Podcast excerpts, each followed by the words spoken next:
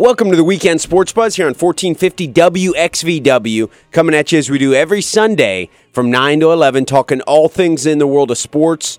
Despite not being college basketball season anymore, not being the NFL or college football season, we do have plenty to talk about this morning. As since our last show, we had a national championship in college basketball, so the season ended. Uh, ratings were down significantly for the Final Four. We have that to talk about. NBA is going on. We got uh, uh, an exciting playoff race. Uh, big boxing match I was able to watch last night. I'm joined in studio this morning by Dre. We also have our man Brian the Insider on the line with us. How you guys doing this morning? Doing pretty good. Doing fantastic. Doing fantastic. How are you doing this morning, Kelly? Doing great. Appreciate both of you joining us. Uh, plenty to talk about. First and foremost, I do think we should address what did you guys think of the Monday Night National Championship? As Villanova obviously won, despite the fact that ratings were down, uh, the the excitement for the, the championship was down. Louisville wasn't in it, Kentucky wasn't in it. Villanova came through and won via a last second shot in what has to be remembered as an all time great actual national championship game. What are you guys' thoughts on the national championship outcome? You, oh well, I thought it was. I thought it was a fantastic game. Uh, I don't know about you guys, but I thought it was two great teams going at it, and uh, what you couldn't ask for. I mean, the the guy from uh, I think what's his name, Page, hit the big shot from North Carolina, double clutch three, looked like the hero, and then to have Villanova come back and stroke that three, I thought it was fantastic. Yeah, um, Page pretty much had the greatest shot that will for that will never be remembered. Um, it was a big shot, which is he's been known for throughout his whole career. He'll have a bad game, but then he'll come down the last minute or two minutes and hit two big shots to close it out. And then just to have Villanova, that was that was March Madness. Like that's the definition of March Madness is to have it end like that. The last five seconds, you have two big shots. You know, and they just basically have a walk off three for a Villanova team that nobody had going to the championship to win like that. It was just it just epitomizes what March Madness is. Certainly did. Other action that we had from the past week. Uh, any other thoughts on the national championship before we move on, guys? No, I was glad North Carolina didn't win. I thought that with their with their cloud hanging over their head uh, and their defiance by Roy Williams, you know, it shows you two different stances. Louisville proactively doing things to uh, admit guilt and try to move on, and then you've got Roy Williams saying they didn't do anything wrong in an academic scandal that went on for ten years and involved three thousand student athletes. Uh, I think that's a. I was not pulling for them. Speaking of college basketball, we're all Cards fans, admittedly, this morning. Um, what are your thoughts on the additional self imposed sanctions? Louisville will miss a, a scholarship in the 2017 2018 season, along with the 2018 and 19 season. So, missing a total of two scholarships, and there's additional recruiting bans and, and uh, suspensions. So, Rick Pitino will not be able to recruit the way that he, he normally is able to during the season. So, what, what do you guys think of those additional uh, self imposed sanctions? Um, I personally, I don't. I mean, I get it, but but why? Like, why keep? You think it'd be better just to wait and, and allow see what the NCAA does? Yeah, I mean, it's bad enough that you already made you know the postseason ban and stuff like that, but I feel like when you keep adding on things as time passes, it's kind of like you're saying, okay, we're guilty and we're trying to, you know, I don't know, I guess make it easier when the NCAA makes a decision, but just go ahead and do it all at once if you were going to, instead of just doing it as time passes at different times, because then it just makes it feel like, okay, maybe we're finding out things that NCAA doesn't know yet. And so we're like, well, we'll throw on this and throw on that so that when they do find out, they'll be lighter on us. But I don't know. You I just, don't, like it. as a Cards fan. You don't Yeah, like that don't we like keep it. getting punished. Yeah. that's fair. Uh, the one thing there's no denying, and I think Brian, you'll agree with me on this, is it, it's not a structured um, atmosphere. And what I mean by that is Indianapolis and the NCAA they do not have a set in stone way they handle these type of of situations, and that has created an environment where Louisville and, and Syracuse and other schools self impose sanctions, and then they hope to be hit with minimal sanctions from the NCAA. So it's a bizarre type of situation. Unfortunately, Jerry, I think what it is, that's just kind of what's expected. It's very bizarre. Brian, what do you think? I I, uh, I agree. You know, it's uh, tough to stomach, uh, but I, I I've got to have faith in the university and, and the guy they've hired to come in and do it. That that they're, that they've obviously in discussions or negotiations with the NCAA, and that these are for the betterment of the program and the university to admit guilt and move on. Uh, you know, I tell you what, it's amazing how this thing's played out. I don't know if you guys saw that Louisville got a commitment from Dwayne Sutton, six five guard from Manual, real solid player, was the MVP of his conference tournament, and uh, transferring out. And he's his wife, his his mom works at the university. Basically, they got they got one of the scholarships taken care of as a walk on. So uh, really remarkable how that played out. But uh, I just have to have confidence that they know what they're doing and and they're negotiating with the NCAA and. Uh, you know, I can't imagine anything else with the exception of some some games that Pitino may have to sit out. But I think we're on the back end of this thing, and it shortly uh, it will have it behind us. That's certainly what we're all hoping for. Is that Louisville knows about what the NCAA would be imposing and expects of them. Um, and and I heard an interesting take on it a few days ago. Uh, uh my buddy said to me that thank God this UNC, this North Carolina cloud is hanging over the Tar Heels right now. And what he meant by that was if it wasn't for all the pending sanctions against the UNC and their academic scandal, it would just be uh, the NCAA would have all their focus on the University of Louisville. So I thought that was a very interesting uh, perspective to think about it. In, in that, well, if they're not going to punish UNC, then they sure as hell shouldn't punish us too, because the UNC actually had fraudulent academic institutions. I know that will stir up uh, our take, us being Louisville fans this morning. We got three Louisville fans in house. Uh, 502 384 1450 is the Oxmoor Chrysler Dodge Jeep and Ram buzz line. We encourage you to give us a call in. Uh, we'd love to hear your take on it. If you're a Cats fan, if you think we're minimizing or downplaying Louisville's uh, uh, responsibility in this whole scandal, but in my opinion, if you're running an academic institution and you simply put are basing the academic experience for so many kids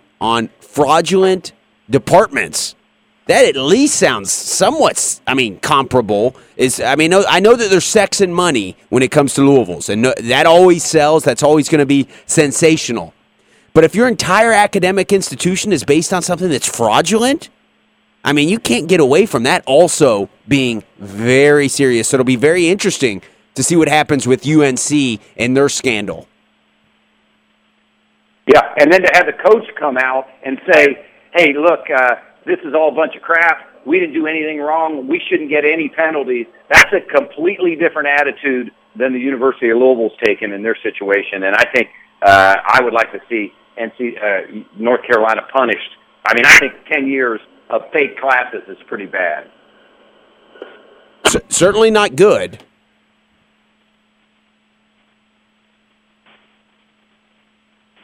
Oh, yeah. I mean, to do something like that with the fake classes, that's that is kind of worse than what we did. I mean, we did have you know the sex scandal or whatever, the parties and you know the prostitution and everything like that, things that are illegal. But what they were doing their pretty much program was built on a lie. Not like their whole program, but like since Roy Williams has been there, has been a lie. And you could argue Roy Williams didn't know what was going down. You could also obviously argue Rick no, Pitino. Yeah, you could also argue Rick didn't know. I mean, in a similar light, you could say yeah, that. Yeah, you can know. I mean, but but regardless, it happened, and, and the prostitution and those things happened. Yeah, and and I think the University of Louisville's acknowledging, you know, it happened. Yeah. we're taking some responsibility for it. Hopefully, it'll be minimal down the road. Oxmoor Chrysler Dodge Jeep and Ram Buzzline is 502-384-1450. We're gonna head to the Buzzline now. We got our man, the Truth, is on the line with us. How you doing this morning, Truth? This is it's going down next week. What what is truth? Next week, baby boy. what? The Derby classes. Oh, the you're truth right. of being Louisville live in color. Freedom Hall. I don't like to get sensitive, but I'm gonna get nasty. What are you going to be wearing, Truth? What, so that our fans who are listening, who will be at the Derby Classic, can find you and maybe they, they want to get an autograph. Uh, what will you be wearing? Uh, I, listen, uh, Mike got my seat. I don't got my uh, briefcase with. me. I got my Derby class in the seat. I will have on my candy apple red pants. I know I'm gonna be sitting in uh, eleven or something. I'm gonna be close to the floor, but I promise I'm gonna put it on Facebook so the people. I'll be in Louisville uh, probably Thursday. I'm gonna try to make one of the local radio stations. I don't know, depends on what my wife get off work early. But I want to meet the Hoosier fan. Also, I want to meet you and Mike too. Certainly, yeah, yeah, we'll be there. Truth, uh, I need to add you on. I don't even think I have you on on Facebook. To be honest, I need to. I, I need to find you. Um, I'm I'm Hey, Truth, I got a, Facebook, I got a comment. I'm sorry. I was going to congratulate Truth on the news that Thomas Bryant is coming back. I think that is fan unbelievable news for the Hoosiers. That guy, I think, will be the dominant center in college basketball last year. I was very impressed with him, and that is huge news, Truth, that he's coming back for his sophomore year. Hey, listen. Don't just. I know y'all happy about Thomas Bryant, but y'all know the truth. Got something cooking in his pot like he always do. Oh, let me tell you what I'm getting ready to bring to the people from Bloomington, Indiana. I'm gonna bring you the number one player from over uh, er, uh, Australia. He, I got him on campus at Indiana, and we're gonna sign him.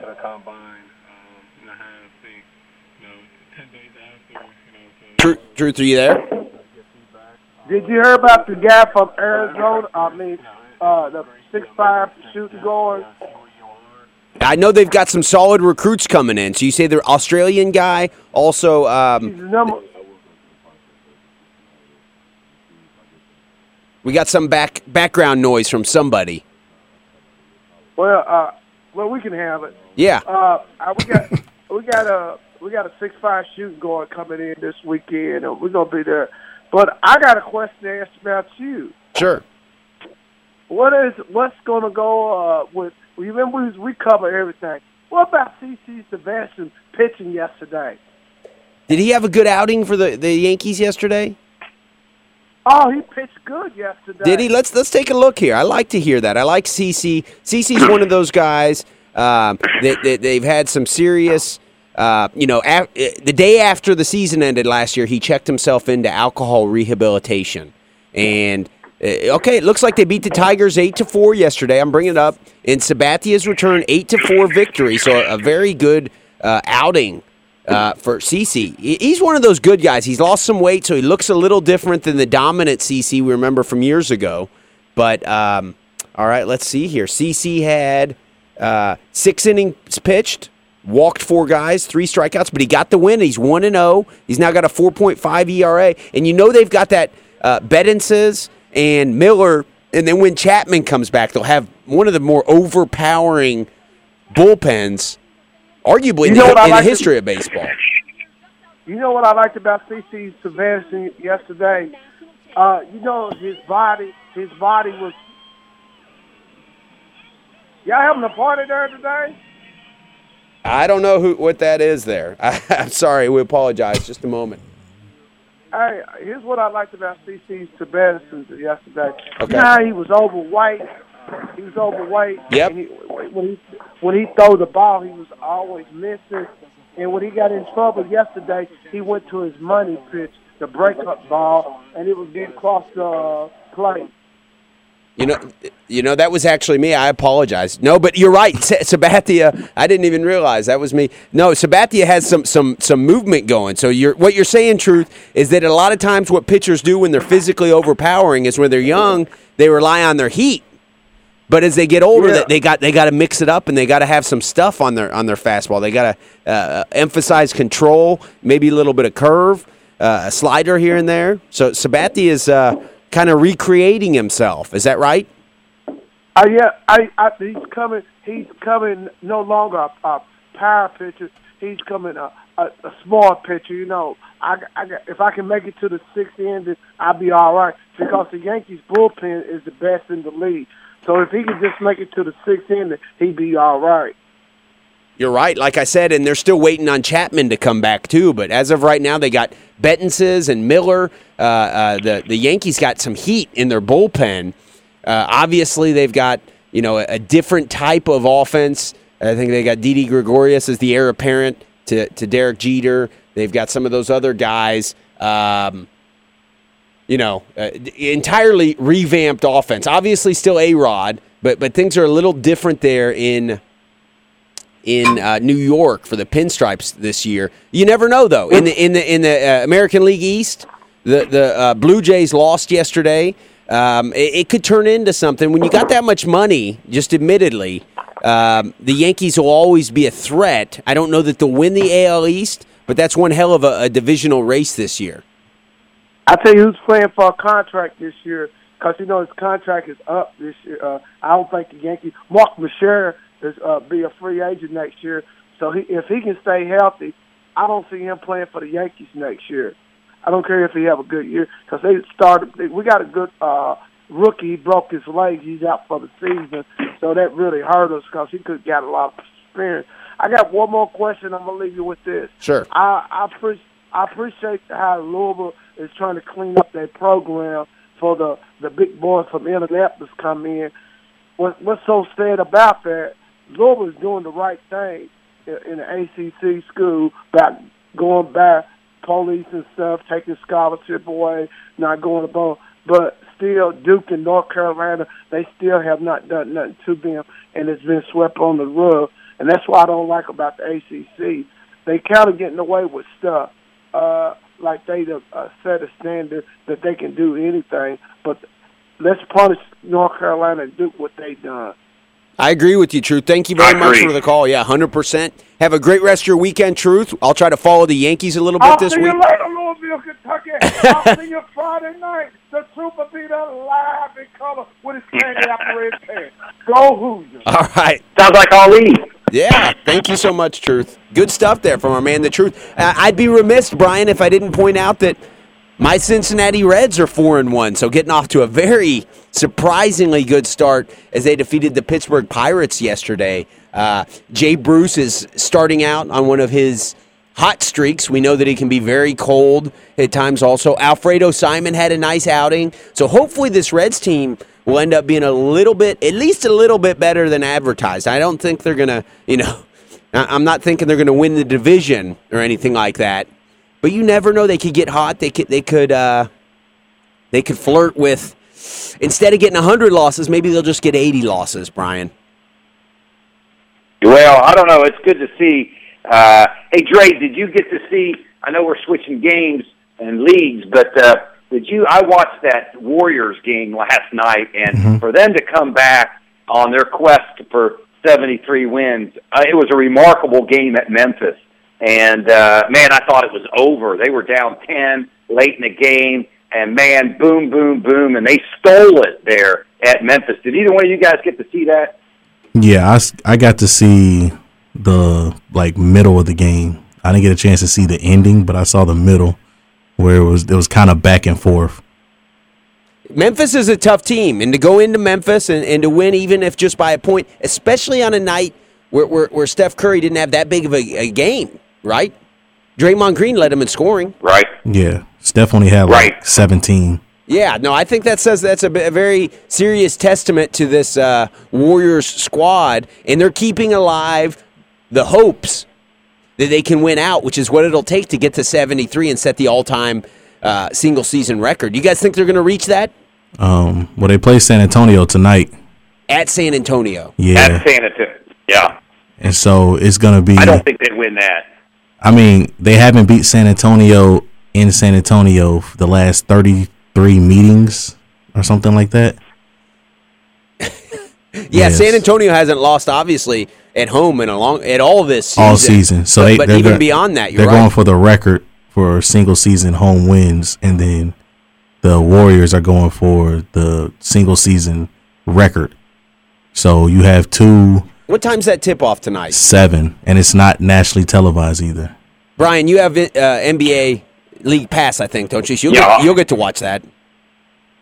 I'll be watching that. But the question is, is Pop going to play his players? And I bet he doesn't. I bet Duncan. I mean, they can't improve their think- position. They're worried about the the big picture. I bet. I bet they get the second team of I the think- Spurs tonight. I I think Pop's gonna play him because I mean he played him the other night when they played. He played everybody. Everybody was surprised. Um, I think he's gonna play him just because he's gonna try to protect history. You know, it's like he, he's kind of like the last standing thing in their way to like protect. I guess the the aura of old school basketball. Like if the Warriors get this, this is definitely. I mean, they've changed basketball, but then they would definitely have their mark on the NBA by having 73 wins in one regular season, single season. I mean, uh, single single losses. They have nine losses in a season. Like over an 82 game span, that's unheard of. You know, It is, It was unheard of to only have 10, but to only have nine. That's that's insane. Yeah, it is, and and they would obviously have to then. I mean, ask the 2007 Patriots. Yeah, You you can win out during the regular season. They still have to win the title, which I'll be honest. Recently, when they beat the Spurs the other night, they won that game last night. I thought this team was going to be fatigued at the end of the year. There's going to be a lot of pressure on them. I thought Steph Curry, his physically, his his body being, you know, maybe a little frail. I didn't Yeah. know that that would hold up to the very end of the season like this. But golly, how impressive is this guy and this team? And the, it, I mean, they just keep firing, don't they? They're not backing down. They could easily rest on their laurels and just get ready for the playoffs, a la Gregg Popovich. yeah. But they look like they're serious and hell bent on getting to seventy three and nine. Yeah, I mean, when you have a chance to do something historic, I mean, why not? Um, they are. It's not like they haven't won a championship before. Like they won the title last year. Yeah, they And something so, else. so of course you want to win again, but you might never have a chance to win seventy three games again. What what a great storyline will it be, guys? That Steve Kerr was obviously what the sixth man, I think. Yeah. uh, on that team, I think Ron Harper was technically the starting point guard on that '96 team. Yeah. Yeah. But Steve Kerr played a significant role in that, Mm-hmm. and now he's certain, obviously, the head coach of this team. I mean. Uh, uh, imagine the, the credibility that guy has going forward when it comes to Yeah. uh, uh, all time great regular seasons. Yeah. I mean, he's. I mean, he, he knows how to handle it. I mean, at least from a player's aspect, you know, once you get to that, you know, point of the season, okay, guys, you know, we'll, the shoot arounds will be less strenuous. Uh, we'll take a couple of days off. You know, we won't have back to back practices. You know, things like that. And as far as like fatigue for them, let's say they do get the record seventy three wins. The playoffs, I think the end of the regular season is on the thirteenth. And so the playoffs don't start till Saturday, you know, the 16th. So they'll get like three days off, you know, so they have time to rest. And plus, they're going to end up playing either Utah or Houston in the first round. And that's probably going to be a sweep, Yeah. you know. You- maybe maybe if they play Houston, Houston might still one, might be five. Yeah. But if they play Utah, I definitely see it. Probably going to be a sweep, you know. Guys, I, I know we could talk about the NBA all day. We're going to actually head to a commercial break. Um, on the other end, Brian, I know you follow closely the Louisville recruiting scene. Dre, you also. What I want to know, and what I think a lot of our fans want to know, our listeners, is does it look like the Cards might get this Canyon Barry, Rick Barry's son, as a, a transfer from Charleston? I know there's restrictions on the amount of scholarships going forward. Not this upcoming year. I want to know if we're going to get the guy who will be able to partner with Chinanu Onuaku, and they'll have two guys shooting free throws underhanded. Hmm. That's what I'm looking for. Be sure to stay tuned. Dre and Brian and I will be back with more of the weekend sports buzz. Stay tuned.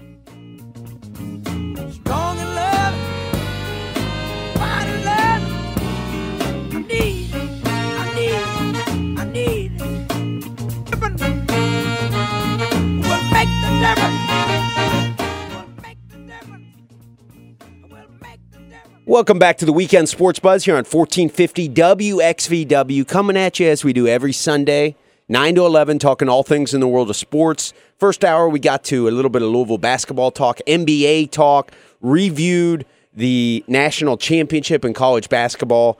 Plenty to get to uh, this morning. In the in the second hour, we've got a lot of good topics we're still to get to. We haven't talked any college football, and University of Louisville football yet. So we certainly have that type of uh, uh, talk coming up in the second hour. Uh, while we still have our man Brian the Insider on the line, a couple things I wanted to get to. Brian, before we, we went to the break, I asked you if you have any news regarding Canyon Barry for the Louisville men's basketball team. What, what, what do you have on that front for Yes. us?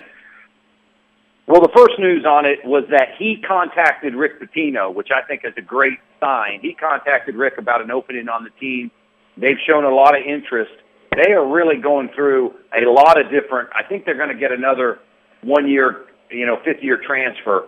So they, uh, a lot of guys have come up, and uh, I think there's a good shot they do get him. He's got good size.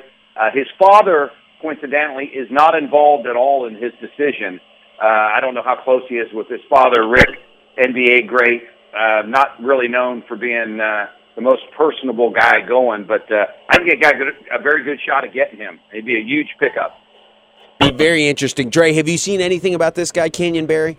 No, not at all. This is actually my first time hearing about him. Okay, he's Rick Barry's son, one of his sons, and as Brian mentioned there, you know, Rick Barry, obviously one of the best.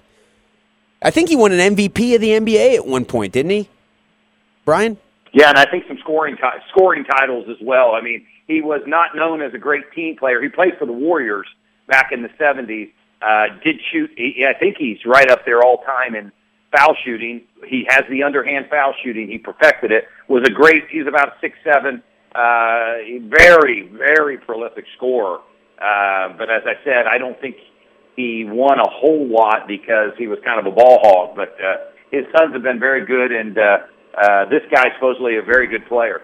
I'm looking at Rick Barry's um, his uh, uh, player profile. He won the NBA championship in 1975 with the Warriors. He was the Finals MVP, eight-time All-Star, and his sons. Remember, Rick? Rick had two sons, Jon Barry and Brent Barry. Brent Barry actually won the dunk contest. So if we get Canyon Barry in here, we know at least he has good pedigree. Uh, I would love to see it. I know it's a little bit of a. a um, just a, a, a token type thing to have a Barry, but I would love to have some connection there. You know, we have we had Mark Jackson's son, which he didn't turn into much, um, but I, I like having the family type stuff. Chris Smith's brother, I'm sorry, J.R. Smith's brother, obviously Chris. Uh, we had Troy Escalade Jackson, who is Mark Mark Jackson's brother.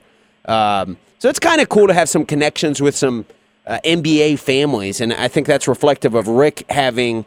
We had Delk too, didn't we? Yeah, you're right. Reggie Delk. That's a good call. Yeah, Reggie Delk. So that's Tony Delk's cousin. We had any other examples I'm missing there, guys?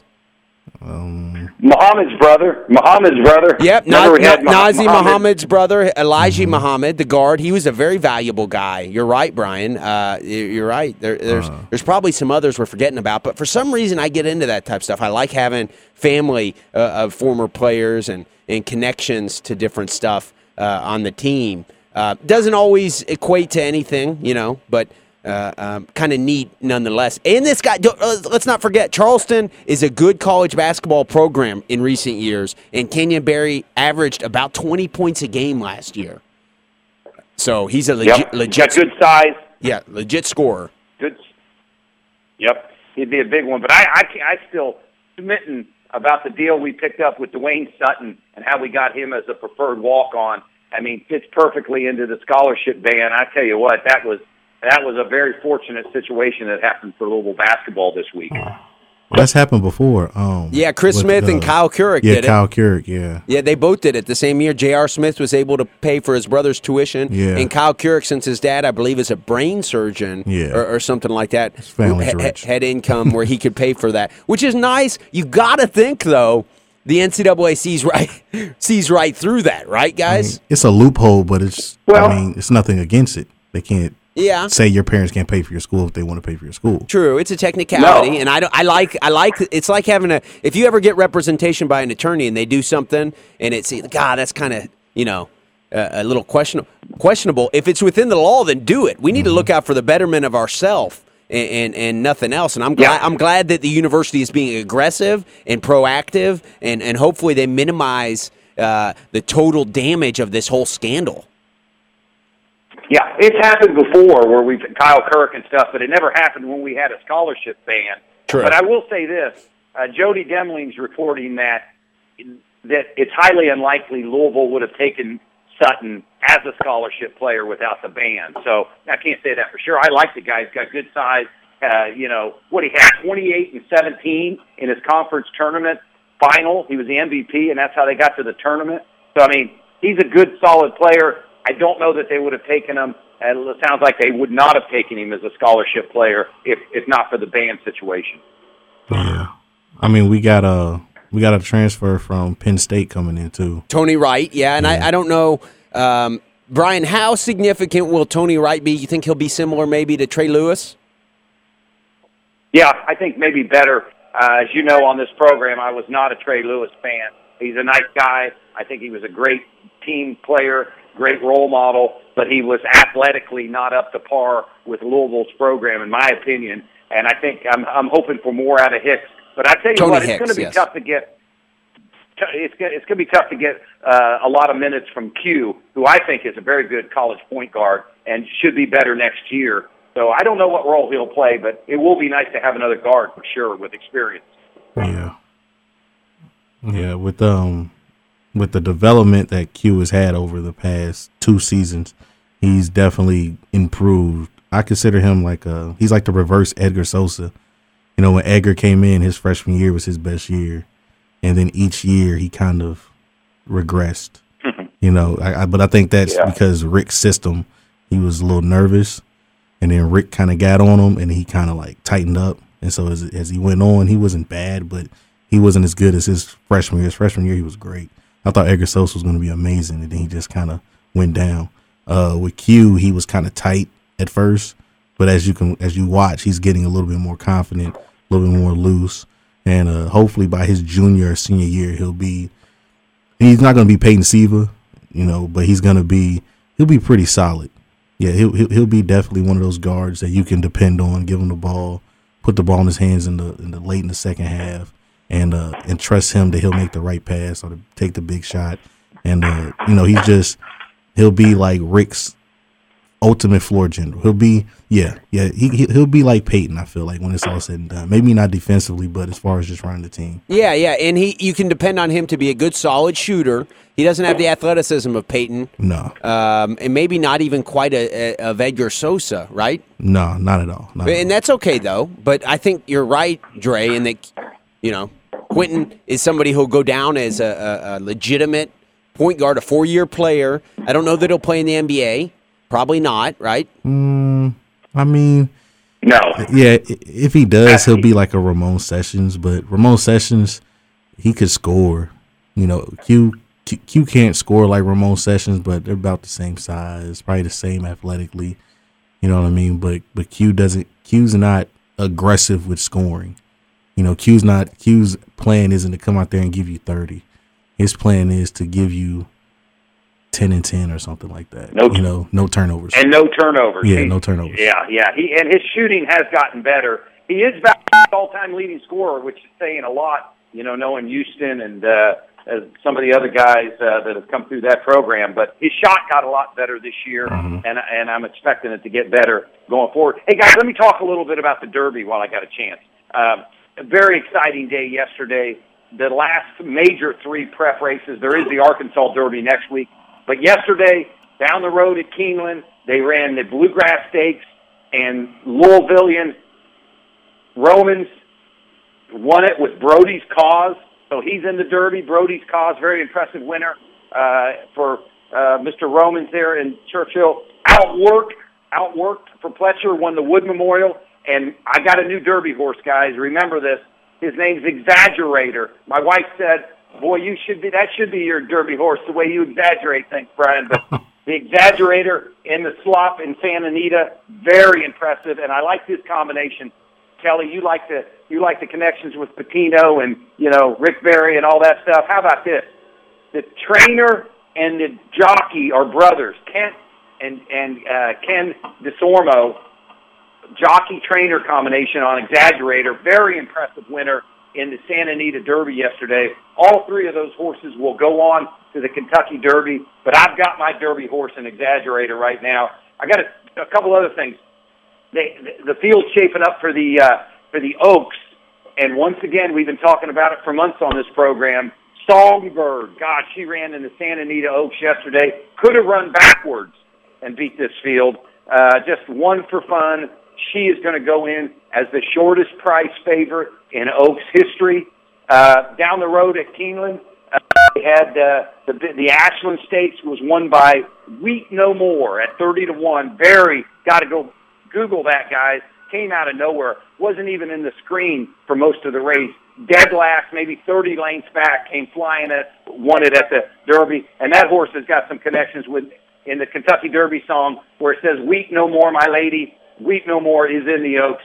Very big day for the racing. Getting very excited about the Kentucky Derby field taking shape. Good stuff. So, you, the exaggerator. What I took from that, Brian, is exaggerator is is a potential Derby horse that we need to remember, and Songbird is the Oaks. So, is that right, Brian? On Friday we got Oaks. Yes. Uh, uh, we got uh, Songbird, and then you're picking, as of right now, exaggerator for the Derby. Especially if it rains. It was a sloppy day, which is very unusual in Southern California yesterday at Santa Anita a lot of rain. It was a mud fest. Exaggerator, keep exaggerator, very good horse. Uh, but especially if we've got rain on the first Saturday in May, that horse went through. It looked like a duck getting through the mud. Okay, Dre, you go you go to the Derby? No, I've never actually been to Churchill Downs. to watch Really? the horses. Okay, Oh, I've- you gotta I've go, watched baby. horse races. Gotta go. But I've never been to the Derby to watch. you you go to Derby parties though. I've been to a few. Yeah. Okay. so you at least participate in the festivities. You Yeah. got to being around. You grew up around here, didn't you? Uh, my family did. I was raised in um all over. My father was military. Oh, okay. All right. Well, so we got plenty to come up in the first Saturday in May. Uh, plenty to look forward to in just a few short weeks.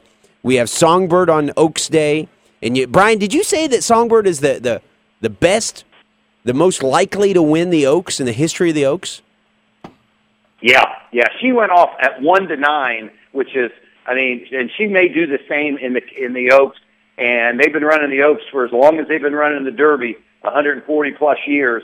And I don't think they'll ever have a prohibitive favor. And the big question that everyone's asked: Why isn't she running against the boys? Mike Smith, Hall of Fame tr- jockey's on her, said she's the best three-year-old of any sex I've ever been on.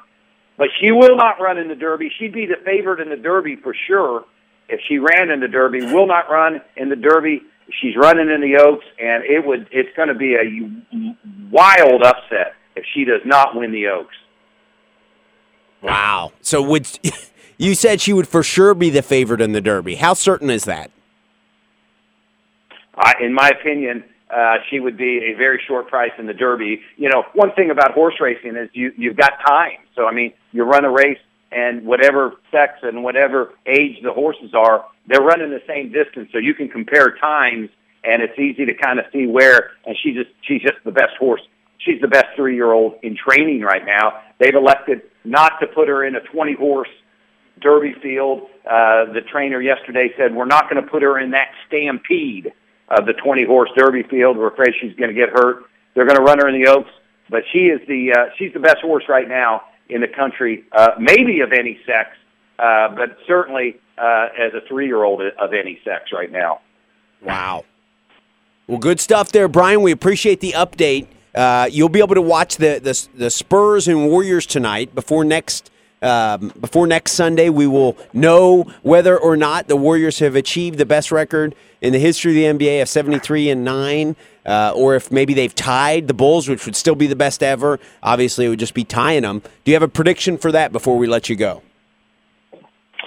Uh, I think that uh, I don't. I I think they're going to lose today at San Antonio, and they'll tie the record. I forget who they're playing, but it's at home. Their last games. I think they'll get to 72. They'll end up just like the Bulls, 72 and 10. Hey, I will say my Pacers have squeaked in, and they're going to be looks like the eighth seed, so they get a ticket to Cleveland. Uh, but uh, you never know. But uh, I think it's pretty good that the Pacers in a big year of transition. They lost a lot of players off that team. Frank Vogel to get them in the playoffs has been a good thing. I uh, don't know how much noise they'll make, but uh, very nice to see the Pacers get in the playoffs. No question about it. Brian, we appreciate your contribution to the show this morning. Have a great rest of your weekend. Thank you, Brian. Dre, take care. Kelly, great day. Good show, guys. Thank you. Good stuff there from our man Brian the Insider, dropping the Derby knowledge on us. Yeah, that's always good to hear. A little bit of Oaks. So apparently, I, I guess I didn't really realize that the Oaks had ran for 140 plus years, just like the Derby and that Songbird. So I like the concise summary. He likes Exaggerator for the Derby. He likes obviously Songbird, which he said is the most prohibitive favorite in the history of the Oaks, which I did not know. Uh, so that's good to good to hear. Just a few short weeks away from both Oaks and Derby Day. Uh, we got college football coming up not too long, Dre. Yeah, that's um Got the, right the around the corner. red white scrimmage coming up on Saturday. Yeah. A- any uh, specific thoughts uh, Uh, going into that game? I know obviously Lamar, a lot of hype for. Yeah. Uh, I mean, is there a Heisman campaign that's going to occur this year during his true Uh, sophomore season? the way I, I mean, he has a chance. Um, the Heisman is the Heisman doesn't always go to the best player on the best team. It can literally just mean the best college football player. Okay. Um, it's not most valuable, so it's not about who helps their team win. It is literally is basically a stat heavy award. And, and th- these days, quarterbacks. Mm-hmm. Now, And- but and running backs, running backs have win it sometimes. Running backs have been winning. Usually, Alabama running backs win it. You know, in uh Henry and Ingram and Richardson. Did Richardson win? Yeah, yeah. Richardson won a Heisman. Um, I think. Yep. But he, I know he was a candidate, but yeah, I, I think he did win. Um, but yeah, usually it goes, you know, stat heavy. You know, so people that break records. No, you know. Trent Richardson actually didn't win. I'm He looking didn't at the list. Yeah. Okay, but I know Ingram and Henry won. I know they This won. past year, Derrick Hen- Henry Yeah. won, and you're right. Ingram did. Mark win. Ingram won in 2009. Yep. Okay, but I know Richardson. He was a candidate. He was a candidate, yeah. Yeah. So, so uh, running back certainly win. In the past, wide receivers have won, but it's been a while. Yeah, I don't. I think the last wide receiver to win it might have been Desmond Howard. Charles Woodson was a cornerback and punt returner. He won in '97. What about Desmond Howard? That Desmond Howard, you're right. He was a wide receiver and punt the last- returner back in '91. He was the last receiver to win it, right? Yep. So it doesn't Yeah. happen too much. Yeah, it's usually gonna go to a quarterback and then probably running back. Defensive players rarely win it. Um, they might be in the running. I remember when Glenn Dorsey was in was in the running. At LSU, man, he didn't do too much in the um, league, did he? no, not at first, but he's found. Is he still with Kansas City or no? No, he's probably not. No, I think he's with Kansas City. He's uh, he's on that defensive line. He's actually they moved him. He's not a D tackle no more. He's a defensive end. Okay.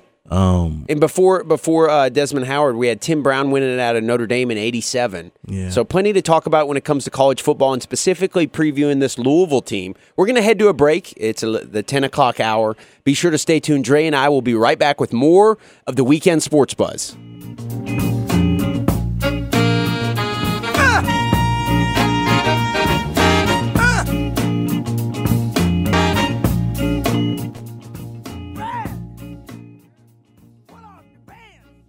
Welcome back to the weekend sports buzz here on 1450 WXVW, talking all things in the world of sports. We got our second hour ahead of us.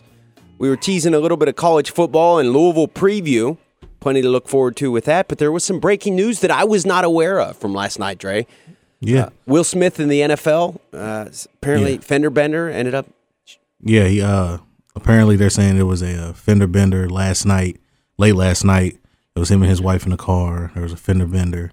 Uh, him and the guy got out, exchanged some words, and then the guy, I guess, went to his car, got his gun, and and shot the car. Uh, they said he, I think Will Smith got shot like six or seven times, something like that. Uh, when the cops got there, he was dead on the scene. Um, his wife, she was rushed to the hospital. She was shot in the leg twice. Um, it's just, you know, I, I've, I've, I mean, everybody we drive and we, you know, we get angry, but to think that a simple fender bender, road rage act or whatever, it would result in somebody getting fatally shot. You know, um, and I was looking online this morning. There was some people saying because you know because there, there were some pictures that came out of the person who the people who apparently shot him because I guess they stayed around. Um, they're saying that these two dudes, or at least one of the dudes, he played for the uh for the uh, New Orleans Voodoo team down there. I guess I think that's their uh, arena team or semi pro team or something. One of the guys, and uh, Yeah, so apparently he was a player, and, and people are saying that uh that this wasn't just like a fender bender, like this is something that like they did on purpose. So I don't know when the story comes out fully, we'll know everything. But as of right now, they're saying it was an act of road rage after a fender bender, and it uh just resulted in a 34 year old Will Smith losing his life. Absolutely horrible. I did not know until you mentioned that to me in the break that that even happened. I immediately, you know, Will Smith's been a defensive end for a long time at Ohio State. I think he was a first round pick. Uh, I remember him. Uh, Yeah. Too bad he he was a, a, a Super Bowl winner. Yeah, yeah, he's he, he'll. I mean, he's one of he's one of the all time great Saints. You know, as far as defense goes. I mean, he has a Super Bowl ring, so just being a part of that, being on that championship team, a, a impactful player at that time, you're going to be a legend to the New Orleans community. You know, the Saints teams. You know that whole organization. Uh, he's only been to like one or two Pro Bowls. You know, but you know, just just because when I saw it this morning, it was like breaking news, and it was like defensive end Will Smith, and I was like, whoa. I was I used to play, you know, with the Saints on Madden. That was one of my favorite people to play with on defense. I like the defensive line, and so you know, just to you know see that happen, you're like, man, over a fender bender, you know, some road rage. You know, he got his life taken. It's just crazy. We've had uh, uh, our man Earl Heyman in studio a few times over the years. Okay, yeah. And he was obviously on the practice squad for that Saints team that won the Super Bowl. So I'm sure he Okay. knows him. Yeah, he probably does. Uh, that- that's absolutely horrible, especially considering he was a defensive lineman with them. yeah. Oxmoor Chrysler Dodge Jeep and Ram Buzzline is 502-384-1450. Give us a call. Get in on the action this morning. Do you want us to talk about the Louisville football team preview, uh, uh, the football season for this year? Major League Baseball is in full effect right now. We had the college basketball national championship game this past Monday. We'd love to hear anything you want to get in on uh, regarding the world of sports this morning. We're going to head to the Buzzline now. We got our man Marcus is on the line with us. How you doing this morning, Marcus? Pretty good. How you doing, Kelly? Doing great. We appreciate you calling in. Uh, what do you have for us this morning? Well, you mentioned that uh, NCAA championship game. Did you see it? I did. I, I was able to go to a, a local local pub with one of my buddies, and I, I watched the whole thing. What a game! I know the ratings were down. I know uh, the interest was down, especially around here for Louisville and Kentucky and Indiana fans. But everybody thought North Carolina was going to win. I think they were went off as what was it, Dre? An eight and a half point favorite, something like that. I mean, it was a, a significant. Um, you know, uh, uh, the the best, most talented NBA ready team in the field, the North Carolina Tar Heels, and Jay Wright in his slick dressing, his suit, and, and that team that just shoots an amazing percentage from the field. I mean, what a shooting team Yeah. for that Villanova Wildcats team to win the national championship and to do it in such a fashion with a last second shot. I mean, really couldn't couldn't ask for a better finish to the college basketball season, in my opinion. Marcus, what's your take on it? Well, the reason I asked you if you saw it or not was because uh, you know the ratings for the two Final Four games were down 43 percent this year, and the ratings for the national championship game were down 30 percent. Wow. Now, why is why is that? Because they put them on some second tier cable network, Uh, you know. HBT, TV, whatever. You know why that happens? Because of pure greed. Money, money, money. The more money they can get, the happier they are. So, a whole lot of people didn't watch that game.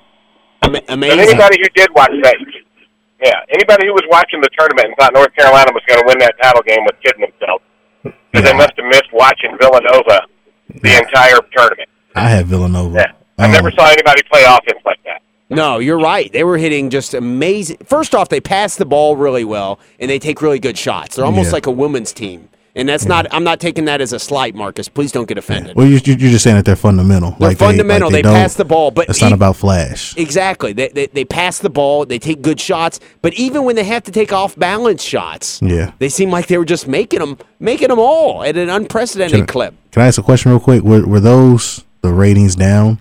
Was that compared to just last year or just of the years overall? Was that like the lowest that they've had? I mean, because I remember when Butler went and they played uh, Duke, the ratings were down. When Butler went and they played UConn, the ratings were down. You know, it wasn't, you know, just because nobody, not saying nobody's a Butler fan, but Butler's not as big as a program as these other programs. So I think the ratings are going to be, you know, skewed to a certain extent. You know, when you have a program there that's not as highly, you know, you know, toted or whatever. You know what I mean? So I think having a school like Villanova, who a lot of people, a lot of people don't even know what Villanova is. Yeah. You know, if you don't watch college basketball, you don't. I mean, they, they, they don't have a football team that's Division One. They are. I think their football team is actually Division Three, maybe I or think Division Brian. I think Brian Westbrook may have played for them. I'm going to check that. Actually, Yeah, I mean, but it's just it's just I don't know. I feel like maybe those you could say those ratings are just you know little you know miss uh, you know not all the way true just because it was a Villanova versus North Carolina. And yeah, of course, all the North Carolina fans are going to watch. All the Villanova fans are going to watch. But how many Villanova fans do you know? You know, and you got some people probably looking at like, I'm not going to watch that game. North, North Carolina, the casual basketball fans, they're like, I'm not going to watch that game because North Carolina is going to they're going to beat this no name guys. Yeah, Mar- Marcus, could you uh, explain that a little bit further? What do, what do you think the, the rationale or the, the the reasoning behind the ratings being down so significant were? Obviously, Louisville's the number one college basketball market in the country, and that means that Kentucky, uh, Indiana, and Louisville, if they're not in it, that affects the ratings. How much of a factor do you think that had, Marcus? If that wasn't one of the big factors, what was? Why are the ratings down so much? Is college basketball dying? Well, I don't know about dying, but the one way to guarantee, you know, Louisville is in a bubble. The rest of the country over the last 20 years has gradually cared less and less about college basketball, but Louisville gets more invested in it every year. So when the you're right, when there's nobody from around here that's in it, that hurts the overall rating. But your co-host is absolutely right. It's a, the, the reason why they did it to write the story about the huge drop from last year to this year was to highlight how steep the climb is when you have, like he said, a team that is not recognized as a national power, Villanova, playing a national power. So a lot of people assume that North Carolina is going to just win it.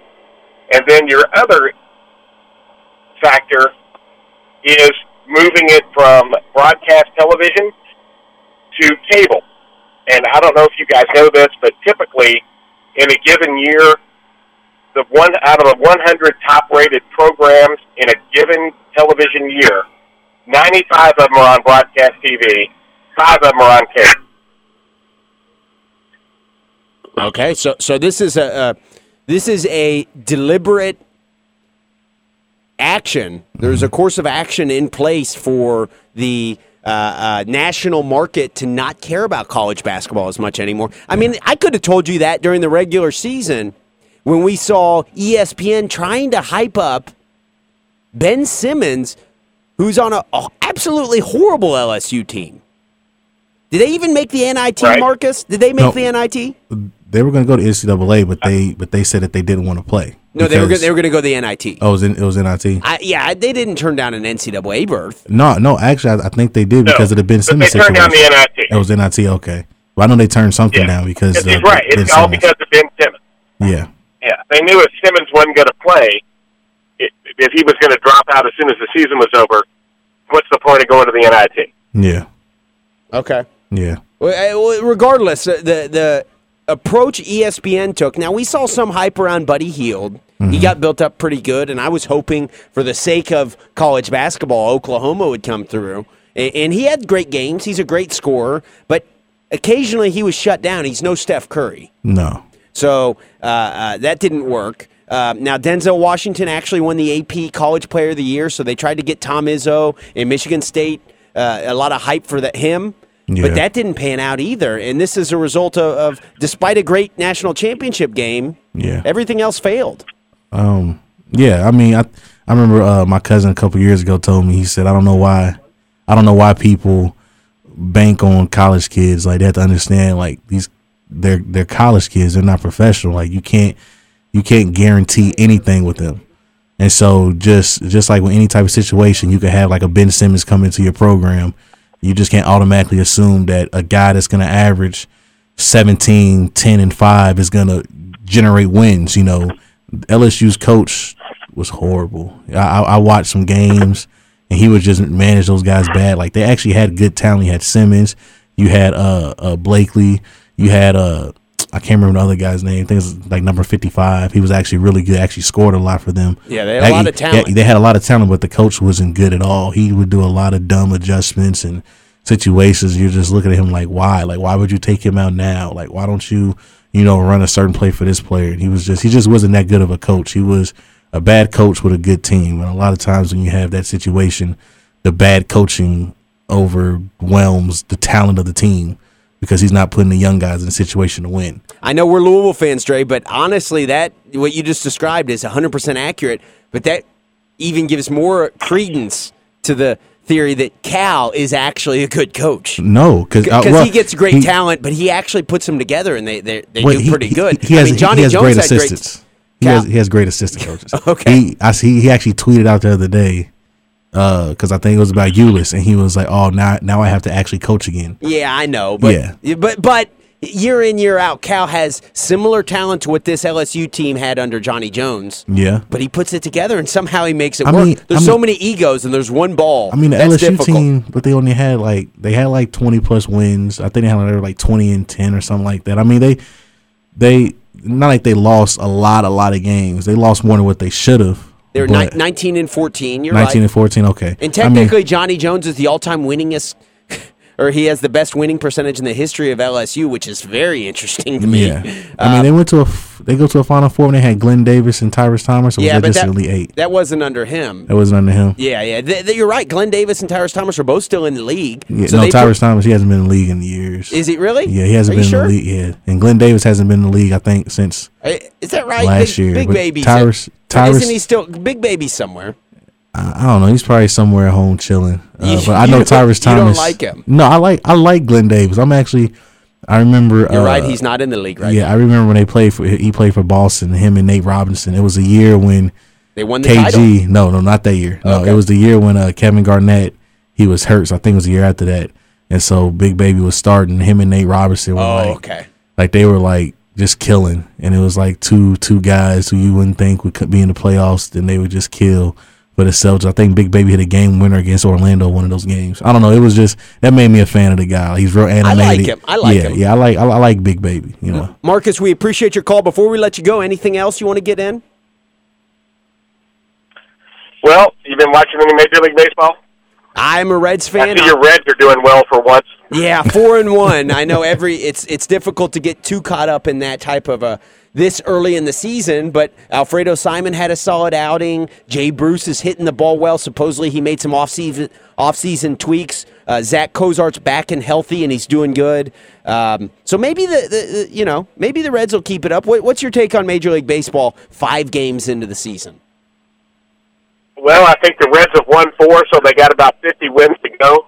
Uh, they, you know, they played Philadelphia. They got about 110 more losses to come. Yeah, So, you're right. Three of those Uh, four you wins know- are against the worst team in baseball, probably.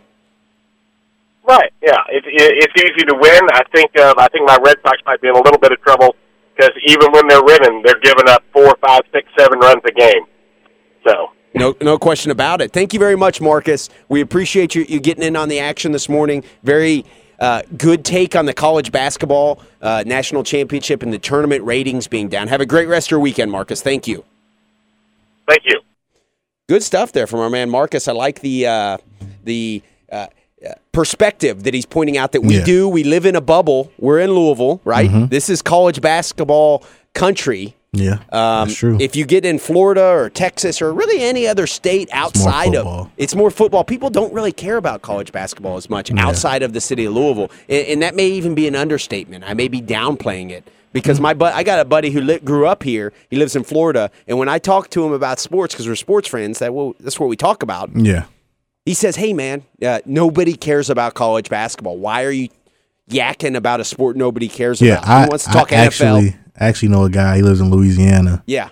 And uh, you know, we were talking about, you know, we were talking about the NBA or whatever. We talk about the draft, and I'm like, "Hey, man, you know who who who who you think's gonna go first in the draft?" And he'll be like, Who cares? "Yeah," he'll be like, "I don't, I, I don't know because I don't know who those dudes are. I don't. I don't watch college basketball." He was, "I don't watch, you know." And he's a sports fan. yeah, he's a sports fan. Like That's he'll he'll, he'll, he'll, like, he'll like, I watch NBA. He was like, "They're not in the NBA. I don't care. And that's you know fair. What I mean? I like but the it's NBA. a it's a lot of people like that though. It really is. Oxmoor Yeah. Chrysler Dodge Jeep and Ram Buzzline is 502 384 1450. We're going to head back to the Buzzline. We got a caller on the line with us. David, how you doing this morning, David? Uh, yes, thanks for taking my call this morning. Uh, I just wanted to mention about the uh, championship game Monday night. What I liked, you know, for this year especially, was that having more than just Jim Nantz on there, that I could find like the Villanova announcer on the final game, or I could hear the North Carolina announcer. And listening, and listening, I noticed that. Uh, that I listening to the Villanova channel, I really enjoyed that the best. Sure. You know, on the on the cable uh, uh, uh, choices that were out there. Yeah, no, that that was a unique thing uh, that they brought to the table this year. I think that's good.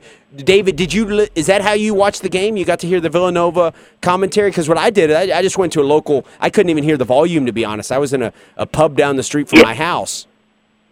Well, I was you know just at my own place, so Okay. I just you know listened to what was out there, and it's like Jim Nantz is fine, but I see him as a golf announcer. Really, I mean, Jim Nantz, he's all right, but he's just not my style for you know these things. But hearing other announcers for the weekend and that uh, of the Final Four, uh, I, I, the Villanova announcer was one that I, I really enjoyed what I heard.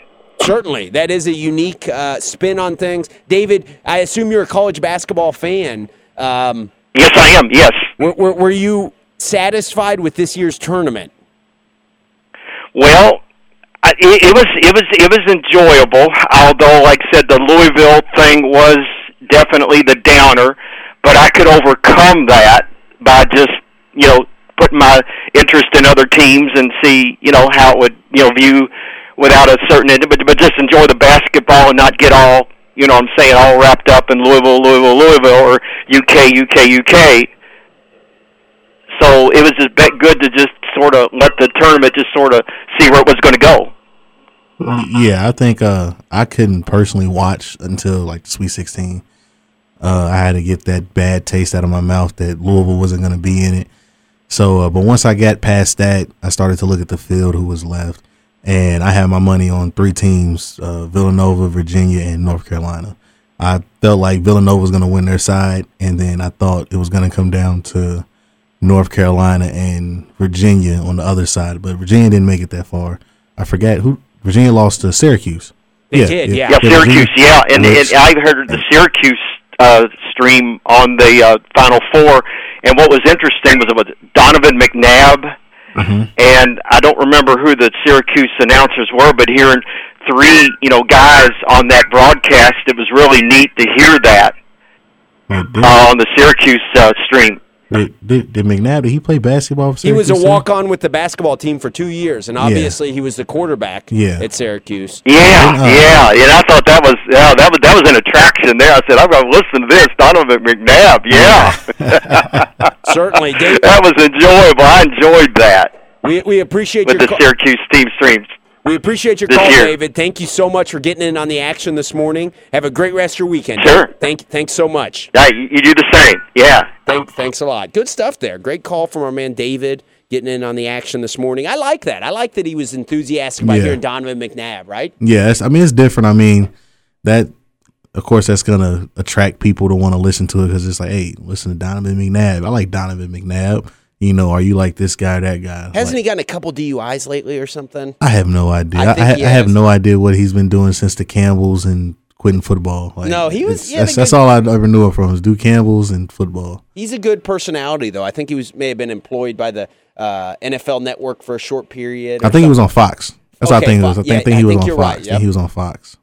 but um, he's a good personality there. It's difficult to get former players that actually seem like they have uh, The personality. the personality, the staying power. Yeah. Um, obviously, Shaq and Barkley are good at it. Yeah, Shaq, Barkley, Kenny Smith, uh, uh, Deion Sanders is good. Deion Sanders Uh, is really good. I like. Warren Sapp. Not too big on Marshall Faulk. Okay. Uh, but I mean, I guess he's fine. What about that. like uh, uh, Sterling? Not. I'm sorry, not Sterling. Shannon Sharpe. Shannon Sharpe? Shannon Sharpe is good. Uh, you got Boomer Esiason. Um, you got I like Bill Cowher. Uh, Chris you- Collinsworth's a former player. So I'm I- not. I'm not a fan of Chris Collinsworth's Okay. commentary. I don't. I don't know. It's just. I don't know. I'm just not a fan. I'm just not a big fan of his commentary. I'm not a fan of. Definitely not a fan of Troy Aikman's commentary. I. It's so boring. I don't know. I just like whenever a game like and he's always covering the Cowboys game on Fox. It's always guaranteed. The Cowboys are playing this on Fox. Yeah, Troy Aikman's in the booth. Um, Troy Aikman and uh, maybe Thom Brennaman or Joe Yeah. Buck. Joe Buck. Yeah, I like I like Joe Buck. Uh, it's a couple. It's, it's, it's a couple commentary. You know, commentary people I like. I don't like Reggie Miller when he's covering the game. Uh, he just. What about know. Grant Hill? I've seen Grant Hill out there. Grant Hill's not bad. Grant Grant Hill's pretty good. Jay Williams. Jay Williams, he's not bad either. Um, it's a couple guys. I don't. What's the guy that used to coach at Virginia? I think Seth uh, Greenberg. Yeah, Virginia Virginia Tech. Actually. Yeah, Virginia Tech. Yeah, I'm not a fan. He actually recruited Montrezl Harrell, and then he he got He fired. and then Montrezl came we, we were like, sure, we'll take Yeah, this kid. yeah, exactly. It was a good pickup. So I, I I'll always, you may not like his commentary, Yeah. but I'll always Well, I- I'm- appreciate I'm not- Seth Greenberg for I'm- getting I'm not a- fired and giving us Montrezl That- Harrell. That's the thing. I'm I'm not not a fan of him because I feel like every time that there's something about Louisville that's negative, he's always he always has something. Him and um Jay Bilas. I feel like they they always have something either bad to say about Louisville or like if something like if like we're playing, they always just hone in on our negatives and just it's like it's like they talk about our negatives more than they talk about our positives. Like they don't like giving us the props for doing things unless we just except for the year we won, you know. well, it's yeah, you can't. It's difficult to really hate too much on the national Exactly. Champion. Exactly. But you could tell they didn't want us to give us our props. What do you think of uh, Jay Wright? Okay, Villanova is obviously a Catholic institution outside of Philadelphia. Mm-hmm. Um, they don't have a big football program. We all know football generates the revenue. Okay, Yeah. Jay Wright is a slick dressing. He's a, a handsome guy. He, he's he's on top of the world right now. He has right? a commercial. He's got a commercial. Yeah, the Dove commercial. Yeah, he does. You're right, and that was before the title. that was before the title. He, he's he's on top of the world right now, right? Yeah. Um Do you think he's going to leave? Is what my point is. Is if you don't have a football program, I mean, yeah, I looked it up. Brian Westbrook played for Villanova, but they are not Division One. are they a D two? Um, I think they're one A, one double A, or something like that. Yeah, yeah. D2. something like that. Um, but Um, but my question is, can they keep some? Duke at least has a, a, a Division One football, Football program, Yeah, so they program. they get some of that revenue sharing through Yeah. the ACC. Um, can Jay Wright stay at Villanova? Can they afford to pay him? I don't know about that. if Um, not, is I mean, who's a, who's a bigger commodity, Brad I mean- Stevens or J- Brad? If if Louisville lost Rick Pitino today, would you want Brad Stevens or Jay Wright? Um Because those have to be the two top choices, mm, right? Possibly. Uh, I mean that's a tough question. I mean, but you got to think, Brad Brad Stevens did.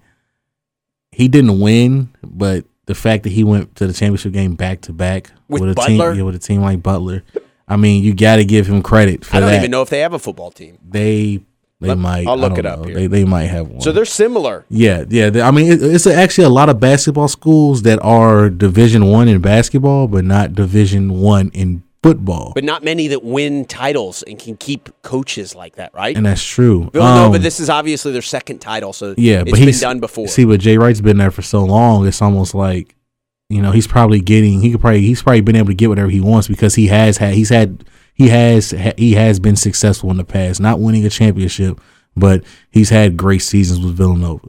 You know, he's been to the Elite Eight or Final Four before. You know what I mean? Like they've been far. Um, they've been number one seeds or whatever. You know, they've won tournament titles. You know, they've done all these things before under him. You know, he's never. I don't think his job's ever been in danger.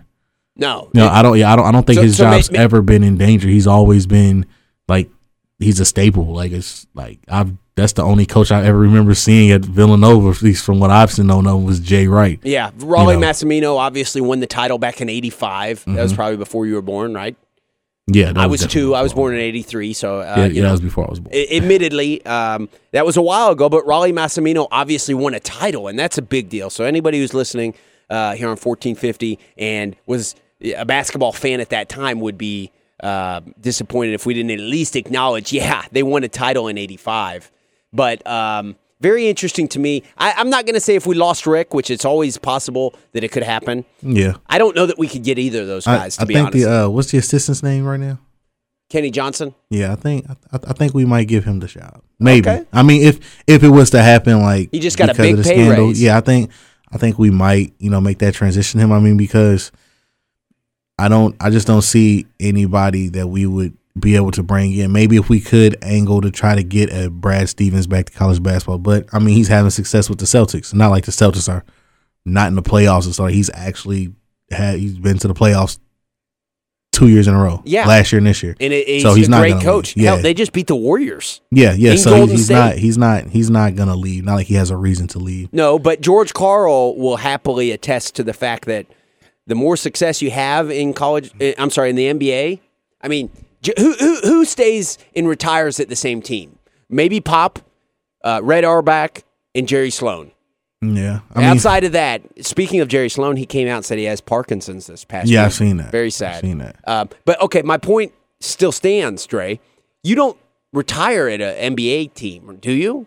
Mm, no, I mean you can. I mean, Doesn't I mean, I mean, if Phil Jackson wanted to, he could have retired after after his stint with the Bulls. and True. then he went to the Lakers. so he could bounce around from team to team. yeah, yeah. I mean, he could. I mean, if you go from team to team and win, I mean, why not? So I guess there's some people who who do that. They make a career out of it. I mean, how he, many teams did Pat Riley coach? He coached the uh, uh, was a- Knicks, the, Knicks. the the Heat, and the Lakers. Okay, I think that's it. I'll bring it up. okay. Well, the Heat was kind of like that was more like I'm coming down to save the day Yeah. situation. That that was a little more different because he's still the president or general manager, whatever he is for them. Yeah. Uh, he just came down to say, you know, let me handle the situation. I know how to handle this. I know how to win with these guys. Then he, uh, they, then they said he had a, uh, he had like a giant pool filled with, uh, What? I want to say pieces of paper Okay. in the locker room or something like that. And I think like when it was time when like they won the championship, he uncovered it and they, you know, went through and I don't know, they did something. I don't know. I just don't remember the exact story. I just know during that whole championship run, there was a, a pool of paper or something in the middle of the locker room, the Heat's locker room. And it was like Pat Riley's part of his whole His yeah, his whole thing of getting them to, you know, believe and keep. I don't know what it was. I just can't remember. Whatever he did, he's won a title, NBA Yeah. title with both the Lakers and the um, The Heat. the the Heat. Yeah, he won it. Let me see. Actually, he, no, I shouldn't say he won a title with the Lakers. He won one, two, three, four titles. Yeah, It's the coach of the Lakers. That was with Showtime. uh, Magic, right? Magic and Kareem. Yeah, Yeah, Magic and Kareem, James Worthy, uh, b- Michael before- Cooper. Michael Cooper, good call. Um, who else did they have? On the bench, uh, uh, Kurt Rambis. I think he was the last guy on the bench or something like that. yeah, but he was on the team. Um, that was before my time. Yeah, yeah, definitely before my time. Uh, Sam Perkins. I have no idea. I know he played for the Sonics when they played. Uh, when they had Ga- Gary Payton and Sean Kemp. I'll bring this up real quick. I know. I, know think Sam Perkins played then. I don't know if he did play on those teams. Let me see. I'll bring it up. But um, Sam Perkins. I maybe I know he played for the North Carolina. Um, he played for the Lakers from ninety to ninety three. I was way off. no, he didn't. he didn't win any titles. I don't know. Oxmoor, Chrysler, Dodge, Jeep, and Ram Buzzline. That's obviously uh, beyond my my memory, so I, Yeah. I haven't specifically studied it. But 502 384 1450 is the Oxmoor, Chrysler, Dodge, Jeep, and Ram Buzzline. Get in on the action this morning. Um, uh, interesting topics going forward. We're talking a little bit of NBA, a little bit of college basketball. Jay Wright is on top of the world. We both agree to it. He and Brad Stevens have to be considered the most uh, sought after commodities in the world of college basketball. Yeah. Uh, yeah, definitely like this year. I think last year, if it was if it was last year, you could have threw uh Shaka Smart in there. True. Shaka Um, Smart did pretty well with Texas. Yeah. Right? Um, yeah, they, they, they had a pretty decent his first year there. Wasn't too bad. Uh, what's the guy's name at Wichita State? Okay, yeah. Uh, He he. I think. I mean, they kind of fell off this year. They weren't as, I guess, good as they were the past couple years. But I mean, who knew what Wichita State was? You know. yeah, Gregg Marshall. Yeah, yeah. I mean, who knew? I didn't even know where they. I didn't even know where Wichita State was located at until last year. Yeah. It's in Wyoming. Yep. Yeah, I didn't know that at all. But you're right. No, is it in Wyoming or is it in I Kansas? think you know. I think it's in Wichita, Kansas. Let's. I'll bring it uh, up here. It might be Kansas. I don't know. Okay. but Yeah, yeah, yeah. is it in Wyoming?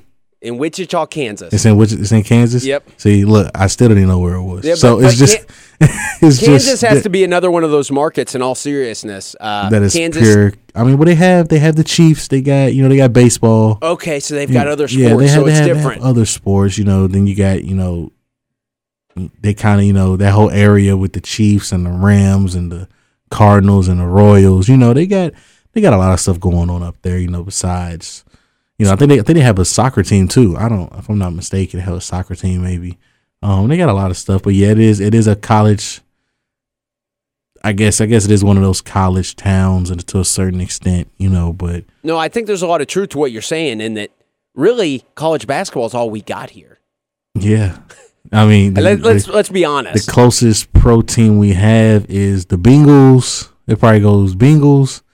Um, how far is Memphis from here? Um, let me see. Actually, the Bengals and, and, the and the Reds are certainly the closest, and also Yeah. the, the Pacers for NBA. Yeah, but A couple hours. that's three hours, isn't it? No, that's a couple hours. Indianapolis. I think Indianapolis is a couple hours from here. Yeah, That's like three hours, right? I'll bring it up here. I know Cincinnati's two.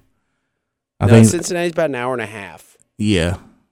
Well, mm, Well, we're located in Indiana. oh yeah, I'm, I'm, I'm thinking of Louisville. Yeah. Okay. So, but but let's see here. That's a good question. I'll bring it up here. I know Nashville's three. So Regardless, this what we have here is college basketball. We've got Yeah. horse racing. We've got boxing. Um, we have college basketball. We have college basketball. Yeah, So, so Kansas. I mean, t- actually, the number two college basketball market in the country is not in the state of Kansas. It's in Dayton, Ohio, which is very interesting, kind of random. Uh, but for some reason, that that's where it's at. Yeah. We got we got plenty more to get to here. Uh, Dre and I are going to talk a little bit about a, a side project we're doing. We got a podcast we're working on, try to promote a little bit. We're going to head to a break. We got plenty to get to throughout the rest of the show. Be sure to stay tuned. Dre and I will be back with more of the weekend sports buzz. Stay tuned.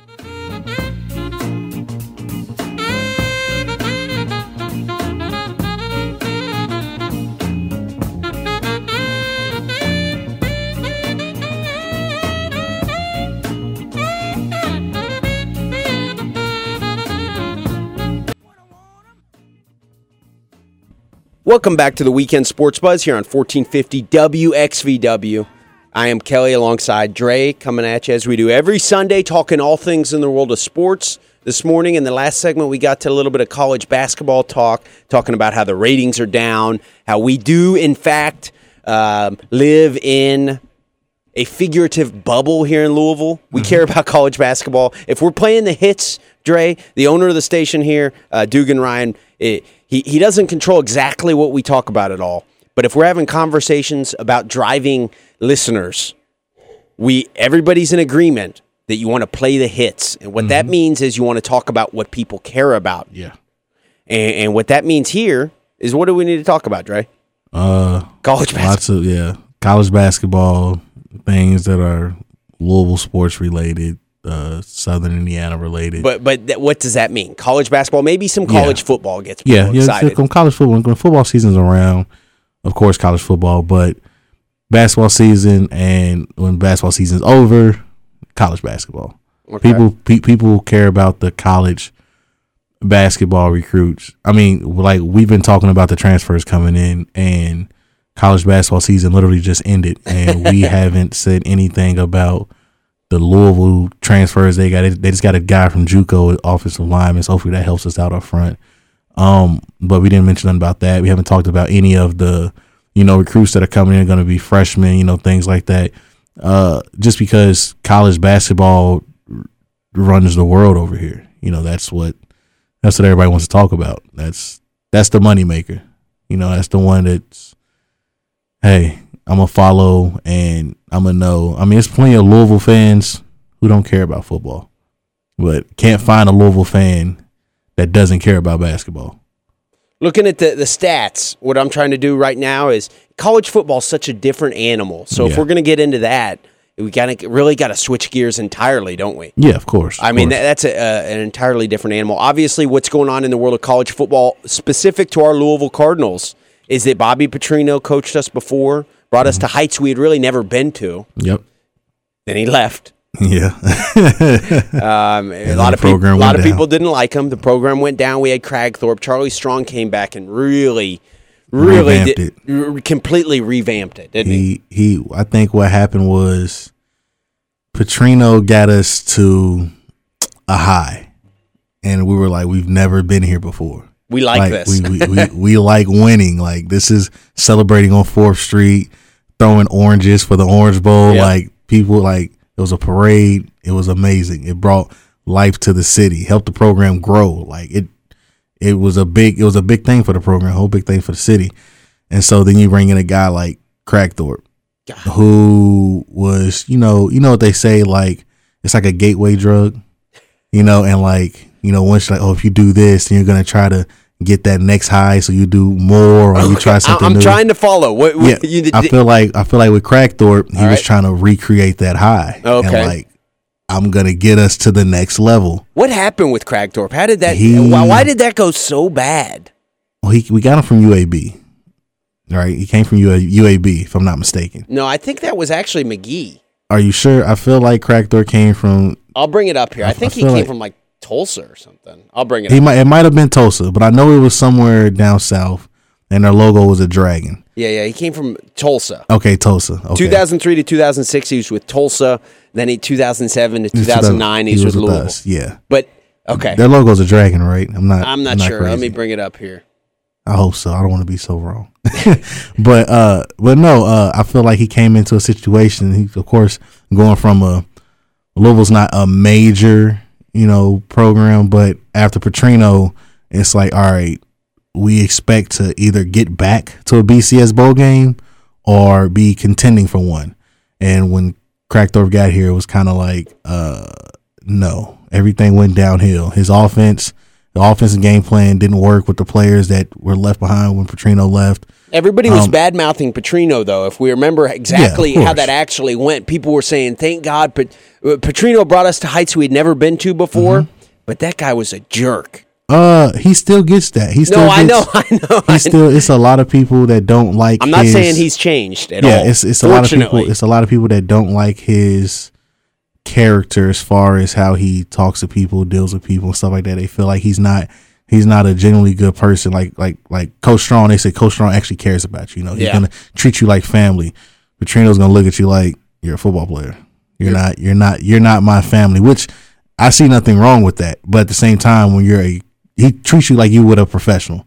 Like, okay, you're here to play football, blah, blah, blah, blah. Family atmosphere, that's cool, but I'm here to coach. You know, I'm not here to be your big brother, your dad, or your uncle. I'm here to be your coach. or even to be nice to yeah, you can be nice to you. Like, and, and at I'm- times there's been reports of especially well actually at louisville and in western kentucky Mm-hmm. the local people who, who know behind the scenes some pretty ugly stuff Petrino, Yeah, yeah. supposedly I mean, and, and- but that's but the, just that's just ugly things with all type of coaches. Um, no I'm, I'm not saying that i don't like it or anything Yeah. like that because from a fan's perspective what do we want I want wins. we want wins Yeah, right I want wins at all costs So whatever works. If your if your technique is yelling at players and slapping them upside the head, if that produces wins, hey, I'm all for it. You know, that's Yeah. your technique. That works. But some players don't. They don't learn like that. look at bobby like knight bobby knight. Yeah, he threw chairs and everything. Right? He's a winner. bill belichick's not known as being the sweetest guy in the history no, of the world No, he's definitely not. He's a winner. Yeah, exactly. So I, I think, especially in college football, Mm-hmm. a lot of times that's evident. You hear reports of Butch Jones uh, with Tennessee mocking a player for, for standing up for his friend Yeah. who's being charged with um, charging another player with, with rape or sexual Yeah, assault. yeah, I remember that, Uh, yeah. There's all sorts of bullies as coaches in football. Yeah, I think um I think sometimes that uh the coaches forget that they're coaches and they get so you know like like like it's just like it's just like being like an alpha male. It's, it's almost like it's almost like if you're like a big brother and you have a little brother and something happens to him and you'll be like, "Man, shut up." You know what I mean? Like, "Man up." You know what I'm saying? Like you're Oh, yeah. like, you're, you're you're you're a guy. Like don't like don't come to me whining or crying about nothing or or why you acting like that. You know, you, you like your alpha male Football is the, the ultimate take over is and you the forget your ultimate- position. Yeah. Ultimate manly type sport, or boxing, or, or wrestling, or something Yeah. like that. But any of those ultra physical sports, Yeah. uh, you got to be macho, and you got to be the king of the hill. You got to be the guy who who uh, You know, just tough. Yeah, I mean, I mean, but that's that's dangerous sometimes, you know, because you could be too tough. You know, it has to be a, it has to be a certain Richie Incognito was Level. considered tough.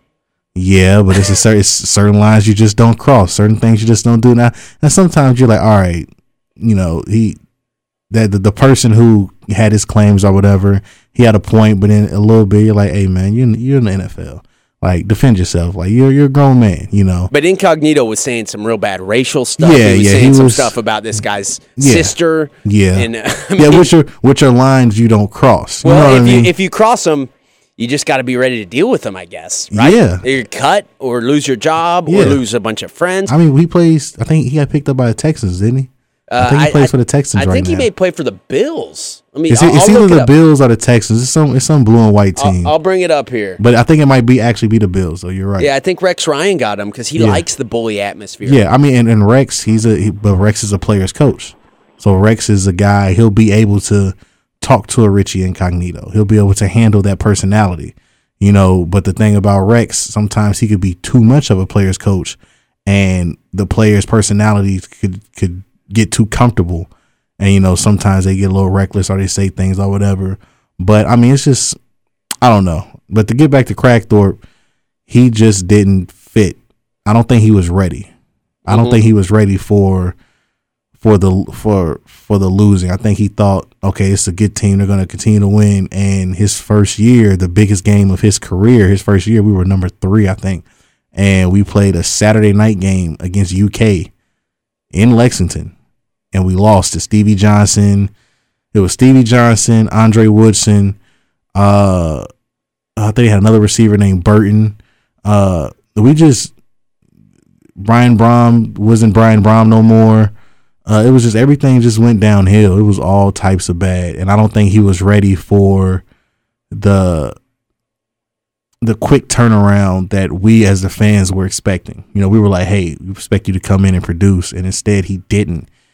And I don't know. I think a part of him was like, "It's okay if I don't win immediately," but to us, we were like, "No, we just won twelve games. We want to win 13. You know, like we want to go undefeated. Oh yeah, You you, know what I mean? Like we want to go like we were a game away from a national championship game. Like do you understand? Like Rutgers. we were we were a field goal away. Mhm. We expect you to bring those same guys back and get us three more points. that, that horrible penalty. I know again, uh, We- Rutgers, Ray Rice, and Look. and whoever that uh, what was the white fullback? Uh, I I forget, forget, his but name, that but Rutgers team really. when when that us. when that game happened, it was a Thursday night. We was actually living in Missouri at the time, and I was what was I seventh, eighth grade? I don't know, but I was watching the game, and when it happened, that was when they first implemented the ESPN Access camera, where it goes over the arena, and so they can like turn the camera and zoom in from different angles. That was like the first season that they implemented that, and when he kicked the field goal, the camera didn't even look at the goalpost; it just zoomed in right on the kicker and he was throwing his hands up like it's good and I felt my heart drop. I was like, I'm sick to my stomach. I Mhm. thought it was a dream, so I went. To, I laid down. You know, hopefully when I wake up, it'd be over. Yeah, But when I woke up, it was still this. we, it was we- still we there. really lost. I couldn't believe it because I was like, we were literally a field goal away from a championship. Like yeah. we were nobody. I don't. I honestly think, and I it was a. I guess it might have been a rumor, but I read a story online where they said, um, you know, because Petrino was like, he'll play anybody. Like he told, we'll, we'll play anybody, and he was like, we they we wanted to play USC one of those years, and USC didn't want to play us on a neutral field. They said only way that they'll play us if we come to USC. yeah. And Petrino was like, okay. And then they were like, well, we don't want to play now. You know, so I mean, it was might have been a rumor, might have been something I was just reading some of the little fake sports stories. No, that's what Louisville's theory or their, their approach has been. We'll play you on a Thursday night. Yeah. We'll play you on this night. We'll play you on that night. Anything that comes up, we we, we want to make a name for ourselves. We're Uh-huh. Yeah. willing to do what it takes. Yeah. College football is what we're talking right now. Also talking some college basketball this morning. Oxmoor Chrysler Dodge Jeep and Ram buzz line is 502-384-1450. We're going to head to the buzz line now. We actually got Tyler is on the line with us. How you doing this morning, Tyler? I'm doing great, guys. How are you all doing today? Do, doing great. We appreciate you calling in. What do you have for us this morning? Um, before I get to my point, I was just going to say, um, referring back to your, I'll say Coach A for an example. Who the hell wouldn't want to play for a guy like that? A guy who doesn't want to be your friend, that doesn't want to like you, doesn't really, you know, he just wants to scream and hate you. sign me right up. I know I would like to play for a guy like that. Are you being sarcastic, Tyler? Yeah, totally, Kelly. Well, well, well, don't you want to win though? Pathetic thing I've ever heard. Who the hell? Who who the hell wants to play for a guy that doesn't like you? That just wants to constantly hate you? Oh, don't talk to me. I'm not your family. That's the dumbest thing I've ever heard. It's 2015. As much as I hate to say it, 16. As much as I hate to say it, the kids these days are a bunch of pansy babies. They grew up wrong. The parenting was wrong. They're bunches. They're weak. So now, you know, you have to baby them. You have to be a player's coach. Look at Pitino. Look at you know Cal. Look at I mean these guys are p- players coaches. I know football you're supposed to be a hard ass, but that is just stupid. That's just stupid. Anyways, to my real point. Cincinnati Reds, Kelly, four and one. We're moving. We should be five. So, oh. what do you think about our start, buddy?